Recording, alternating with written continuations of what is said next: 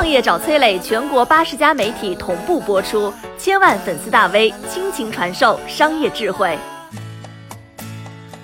京东涨薪背后的玄机是什么？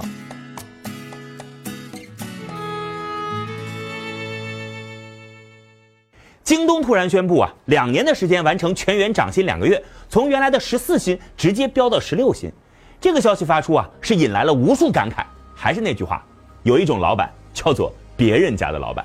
在羡慕京东二十万员工的同时呢，也不禁对大东子这种宠溺员工的做法再一次表示叹服。当我们回顾大东子宠溺员工的过往时，不得不说啊，他是真的应了那句话，在京东都是兄弟，要让兄弟活得有尊严。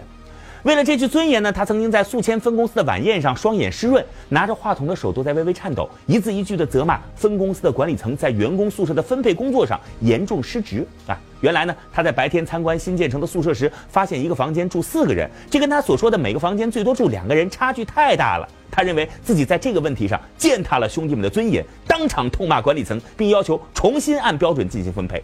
他的眼里泪光闪动，而京东员工的心里那是暖流涌动。有人说了，这次的涨薪无非又是大东子的一次慷慨之举。这么想的人，可能你想简单了。要知道，京东这次的涨薪行动啊，每年至少要多花十个亿，每年哦，十个亿，这可不是分宿舍那么简单。如此高昂的成本背后，其实还有着更有智慧的选择。从坚决不把快递员进行外包，并且足额缴纳五险一金，到员工宿舍按照白领级别的公寓进行装修，以及给员工的孩子们修建幼儿园，免费提供给孩子们上学等等诸如此类的事儿，全部得到了落地。这些事儿啊，感动了所有的京东员工，同时也给刘强东打上了一个实在人的标签。但是如果通过涨薪的事件，你只是看到了刘强东对底层劳动者的关心，认为他就是一个心地善良的商人，哎，那真的是大错特错了。刘强东绝不是好人这么简单，他是一个极为聪明、拥有着大智慧的好人。他的聪明在于懂得审时度势，他的智慧在于深刻明白识时务者为俊杰。包括这次的涨薪举动，除了是他对员工的宠溺之举，更是响应了国家的智慧之举。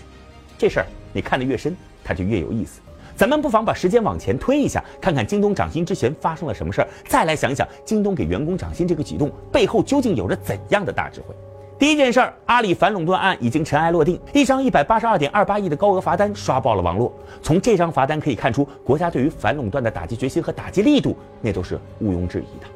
第二件事儿，京东涨薪的前两天，北京市本地保发布了人社局的通知，北京市最低工资标准上调百分之五点四五，从原来两千二百元上调到两千三百二十元。